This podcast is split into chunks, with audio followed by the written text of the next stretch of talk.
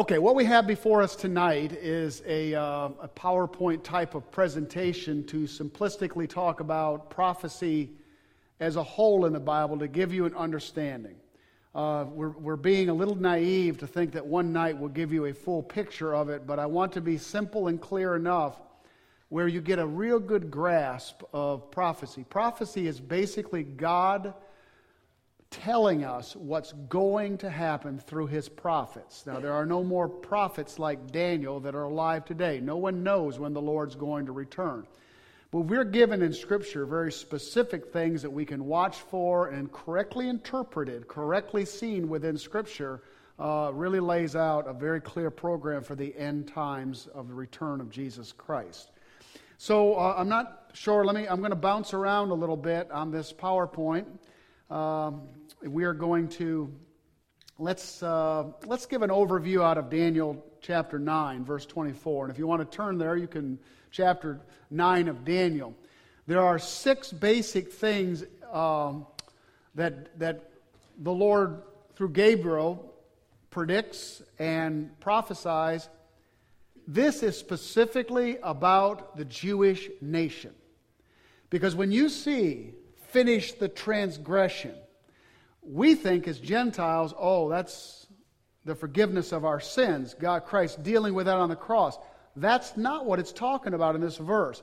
Everything in this verse, 24, specifically deals with the nation of Israel because the prophecy is there. Remember, I talked about this morning keeping everything in context?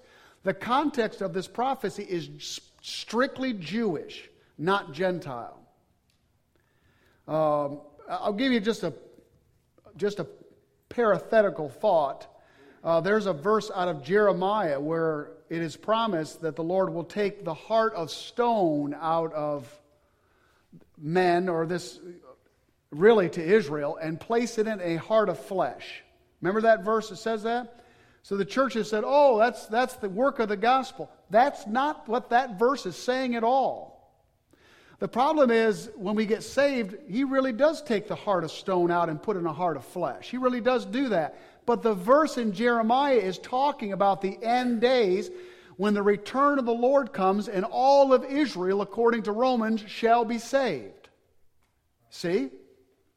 Uh, so the context is nothing to do with the gospel or the work of the gospel. The, pro- the, the context of Jeremiah is the end times and God saving Israel as a whole where he takes their heart of stone out. You another example, and I'm going to leave this for you to look up. This is the day that the Lord has made. Let us rejoice and be glad in it. We have quoted that almost all our life. This is the day the Lord, things get hard. People say, oh, this is the day. Read the context of that verse in Psalms. That day is not a happy day in Psalms. It's a bad day. Okay, I'll let you I'll let you look that up yourself. You can look that up and look at the context before and after. It's not talking about being happy and giddy, man. It's it's it's it's something completely different. But see how we can just read a verse and read into it. All right, so uh, Daniel chapter 9, verse 24. This gives you an overview of the prophecy, at least how it deals with the nation of Israel in this 70 years. Now, we're going to have lots of slides, so just kind of hang in there. Verse 24. 70 weeks are decreed about your people and your holy city. That is absolutely strictly Jewish talk. Your people, your city, has nothing to do with the church. It can't. Tell you why. Because part of the prophecy is rebuild in Jerusalem, rebuild in the holy city. If this is the heavenly city, like the amillennialists say, if this is the heavenly city, when was that broken down and in need of repair? Carefully read the Bible, and you'll find a correct interpretation is the actual city of Jerusalem itself and the Jewish people. Amen. Okay? So look at verse 24 about your people and your holy city. Six things, six things to finish the transgression. Now, the word transgression there is the rebellion of man. It's more than just sin, it's the attitude of open resistance and rebellion. Well, if you look at the history of the nation of Israel, she has been a rebellious people to the Lord. Now, I know she's responded from time to time, but the Lord had a fit with, with her in the Old Testament. I mean, it's just stubborn, hard headed. Paul dealt with it himself when he preached to the Jews. You always resist, Stephen said uh, in the book of Acts. You always resist. And so, so this is to finish that spirit and attitude. Now, if you look out at Israel today, she still has that resistance against God. So this thing's not finished yet. It can't be finished back in Jerusalem at the crucifixion of Christ back then. It can't. Because the rebellion of the Jewish people continue on, even today. So this is a finishing the transgression to put an end to sin. Sin of the Jewish people. This is not the forgiveness of their sins. This is to put the end of all the sin of all the centuries that Israel has been committing. Notice, and to atone for iniquity. Now, now the Jews get saved the same way we did. It's in the cross of Jesus Christ. It's in the blood of Christ. But this is specifically for the end of the 70 years, the end of the 490, when the Lord Jesus returns and they see the Messiah whom they have pierced and they repent. And the end of their sin comes. The atonement for their iniquity is now brought to bear upon them based on the blood of Christ. This is his return. So these are three negative things. Notice to bring in everlasting righteousness. To bring it in. This is the establishment of the millennial kingdom. This is the rebuilding, ultimately, of the holy city in Jerusalem in terms of the, the, the, headquarters for Jesus Christ to take over in this world and to rule and reign, for to bring in that everlasting righteousness. Notice to seal both the vision and the prophet. To seal all that the prophets have preached Every promise made to Israel will be fulfilled. This is the problem with the amillennialist stance. This is the problem with the liberals' stance. The liberal says that all this stuff was fulfilled in Antiochus Epiphanes, back in the old ancient Syrian thing. It's all done, it's all sealed up. Well, it can't be all sealed up because there's prophecies in Daniel, there's prophecies in Jeremiah, Isaiah. There's a temple in Ezekiel that's described that's never been built the millennial kingdom, the millennial temple itself. And so in this, this has not happened yet.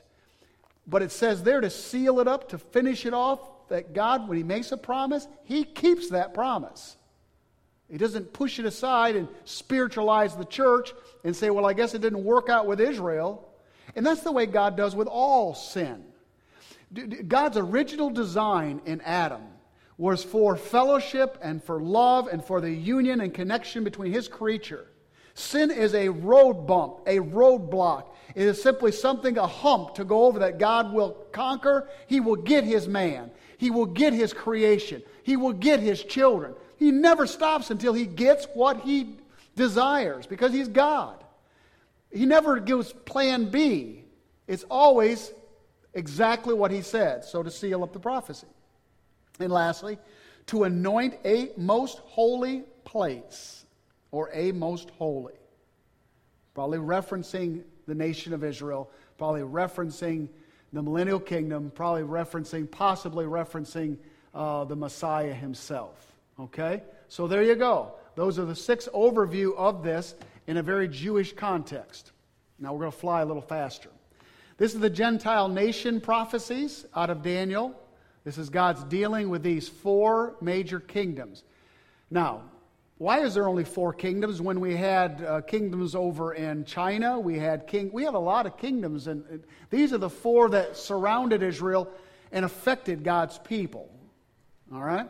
So you have Babylon from 606 to 539. That's, of course, the head of gold, Nebuchadnezzar. Uh, this is also uh, out of Daniel's uh, vision of the four beasts coming out, the lion type thing coming out of the waters.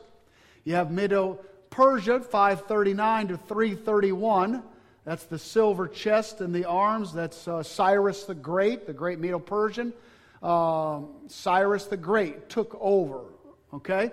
So in 331, Alexander the Alex the Great comes in. Um, he is the brass stomach and thighs of Daniel from 331 to 323. Not a long period of time, but he conquered an awful lot of land during then. Now, within that, within that Greece, you have the splitting of the four, four generals, the two north and south of Israel. You have Antiochus Epiphanes coming in. But basically, that's the Greek Empire. Rome came in at 332, 322 BC. and went to AD 476. She actually went a little further, but during that time, 476 was the merger of Christianity and the, the Roman government and became the Roman, uh, the Roman Catholic Empire, if you will. And basically, popes began to run the entire empire. So, really, the, the, the, the dissolving of a purely Roman government was 476 uh, AD or AD 476, properly said. So the prophetic numbers, I want to reference those two. One being unity. These are prophetic numbers that we find, one being unity. Uh, why is that a prophetic number? Because God has a unit of mission. He has one unit. In the end, He will call all things back to Himself. In, in, in the end, all will bow their knees. In the end, an eternal kingdom will be set up where all things are reconciled. He doesn't have five or six plans for five or six groups of people. Jew and Gentile, all humanity that come to him will be one in that final kingdom. One. God is a unity. The Lord our God is one. Seven is divine fulfillment. It is divine fulfillment. It is, uh, it is God's number for rest, the Sabbath rest.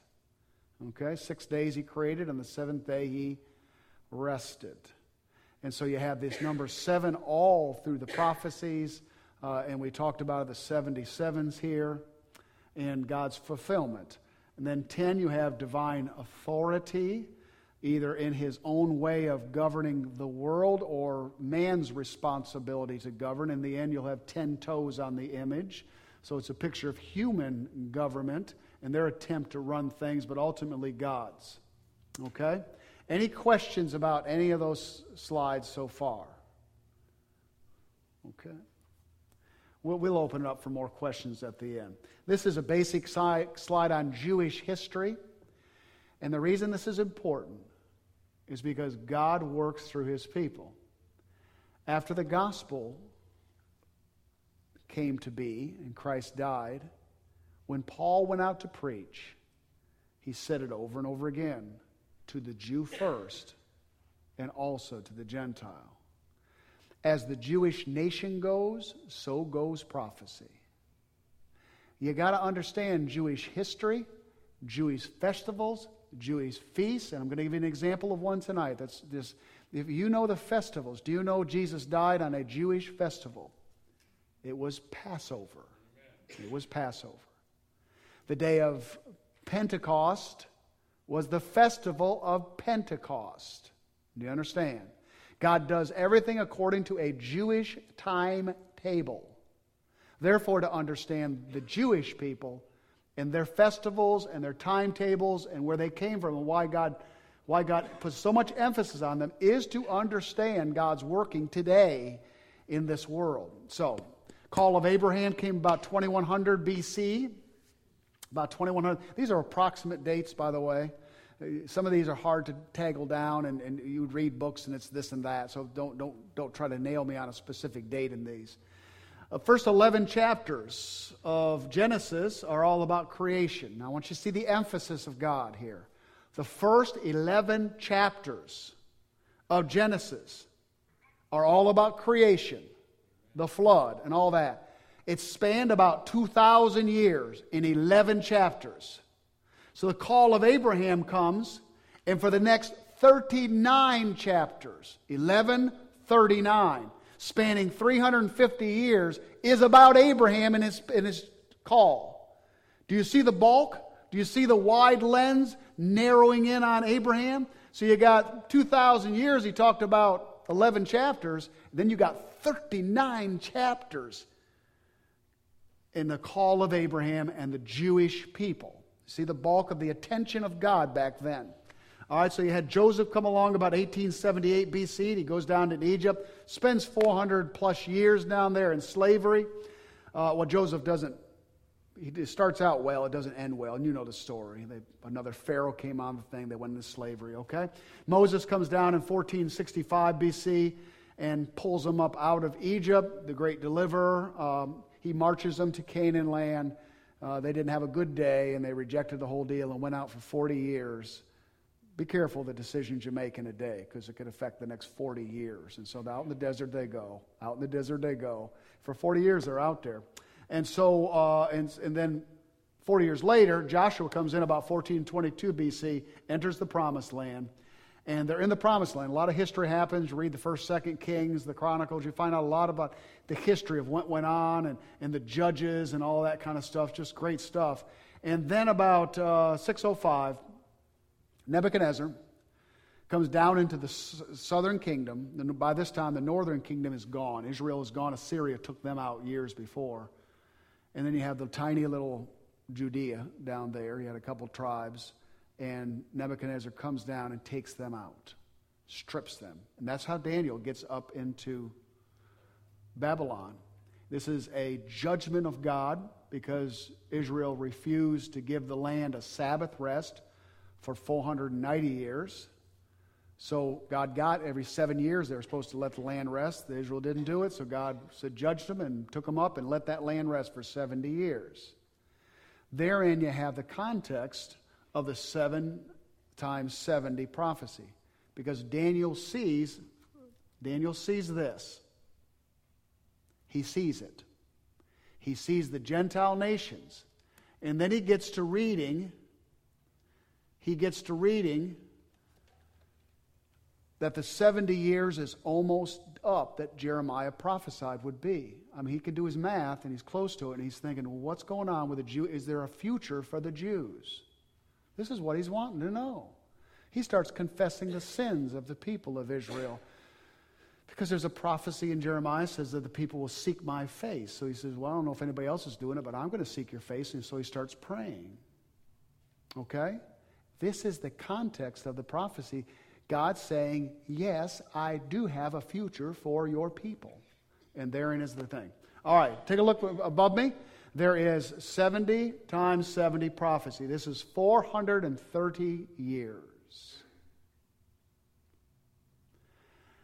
It's broken up and by it's broken up by the scripture. In fact, let's look at it in Jeremiah chapter 9. Jeremiah chapter before we get into this, let me tell you one specific thing I just recently learned um, from an author. Um, this, this is in reference to Jewish festivals and Jewish feasts. Now, listen carefully how specific God is about his days and about how he pulls things off. This writer suggests from Deuteronomy chapter 1, verse 2, that Israel left Sinai and it was an 11 day, it gives the day and the time of the month. It's an 11 day journey to Canaan land. Now, this is right after they got the law. They just got out of Egypt. This is the first time they're going to the the land. It's an 11 day trip. It will put them on the very first day in the month of Nisan. First day. Three days after that is the festival instituted of Pentecost. Okay? So, instituted of Pentecost, that was the festival in three days. Now, the author gives good evidence that God had them wait three days a number of times. Uh, when probably beginning when Pharaoh sent them out for a three day journey. They were to wait at Sinai three days before they left. Forty years later, when Joshua brings them in, they come to the River Jordan. He has them wait three days. So this is a repetitive action of God. Isn't stated in, in the first thing, but it's implied. So they get to they get to the Canaan land, they get to the River Jordan before they send the spies over on the first day of the month. Okay? Probably that three days possibly was for the spies to go in. But if they waited three days, it was the day of Pentecost that they were to cross over the River Jordan. Watch the spiritual significance of this. Pentecost is our celebration of the Holy Spirit coming down. If Canaan land, promised land, is a picture of the victorious life, Christian living, then it's the Spirit of God that will take us into the land. The, day, the, the festival of Pentecost was actually the wheat wave offering. What the Jews did in the wheat harvest on the day of Pentecost was to grab bundles of wheat and wave them before the Lord. This was to signify God is the author of fruit and growth, and we wouldn't have the wheat if God didn't give us this growth. So he's waving this before the Lord, right? Well, the very first Pentecost, when they got to the land of Israel, what wheat did they have to wave? They hadn't been in the land yet. They had no wheat to wave.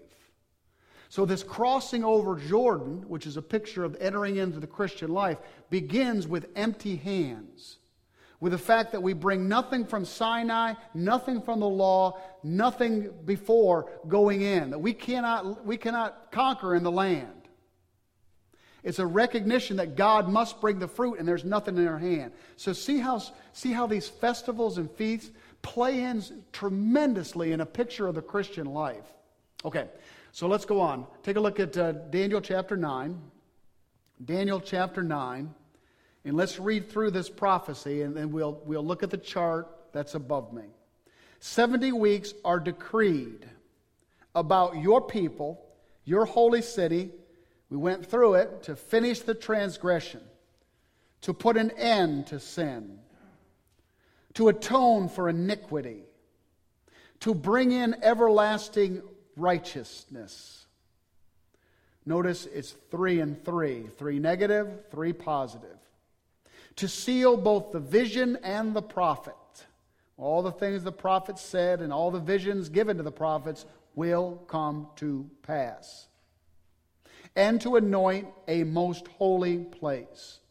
Know therefore and understand that from the going out of the word to restore and to build Jerusalem, now, there are three dates given um, for the Jews to go back to the land. Three, th- actually four different degree, decrees to go back. The fourth decree happened in 444 or 445 BC, around that time. That was the decree by Artaxerxes to rebuild the city and the temple, to do the whole deal. There was decrees earlier to go back and work on the wall and do those things. But this was involving the temple itself and the whole city. Okay? So back to Daniel uh, chapter 9, skimming down to, uh, to a. Uh, uh okay. You notice I closed my Bible, and of course, there it is. Okay, Daniel chapter 9. Moving on. It says, Know therefore, understand that from the going forth of the word in 444, 445 BC to restore and build Jerusalem, to the coming of an anointed one, a prince, shall be seven weeks. Then for 62 weeks, you have a split there between the 7 and the 77 and the 62. Then for 62 weeks it shall be built again with squares and moats, but in a troubled time. Okay? So look at the chart behind me.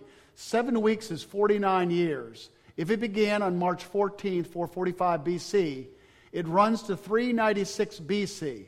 This is the rebuilding of the temple, Jerusalem, the wall, the entire deal, where they actually were sacrificing within the temple again. At that point, from 396 BC to AD 32, is 430 years or 62 more weeks. Now, Sir Robert Anderson is quite an author and uh, a prophecy teacher who lived a, a, a while back. He was uh, employed at Scotland Yard as a detective before he was saved has done a good work. Uh, and basically, his work involves a number of things, but one of them is this specific, specific prophecy. And he uses a Jewish year of 360 days versus our 365. And he counts from March 14th, 445 BC, if I have those dates correct. The specific days that it took, and I think it was almost 200,000 days. It was below that 173, 8, what 800 or something like that. And brings the end of that 62 week second period to the very day that Jesus Christ entered Jerusalem, offering himself to the Jewish authorities. And here you have the end of the 62 weeks. Notice, and after 62 weeks, an anointed one. We believe this is Jesus Christ. An anointed one shall be cut off. Now, the next phrase is very difficult in the Hebrew to translate. Uh, the ESV chooses to translate, and shall have nothing. Again, this is very difficult. Uh, who has a King James out there? I'm down in verse uh, 26. John, read that nice and loud in the King James. Kathy, do you have it?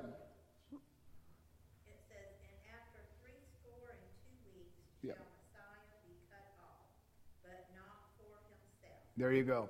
The reason you have two different translations is because the phrase in the Hebrew is extremely difficult to translate into the thing. I almost kind of prefer the King James at that point and not for himself. His death was not for himself, it was for us and for the Jewish people. Okay? So let's go on and continue in verse 26. And the people of the prince, now this, shall come and destroy the city and the sanctuary. Now, in our understanding of these verses, this could only be the Roman Emperor Titus in 70 AD when he marched into uh, Jerusalem and basically leveled, in a matter of years, leveled the city. Not one rock was left upon another. It's an interesting story. Uh, I won't go into depth with it, but basically, the soldiers, as they were pillaging the city. And by the way, the Jews had held up for years. They had had food stores in there. And every time they broke through a wall, the Jews had built another wall.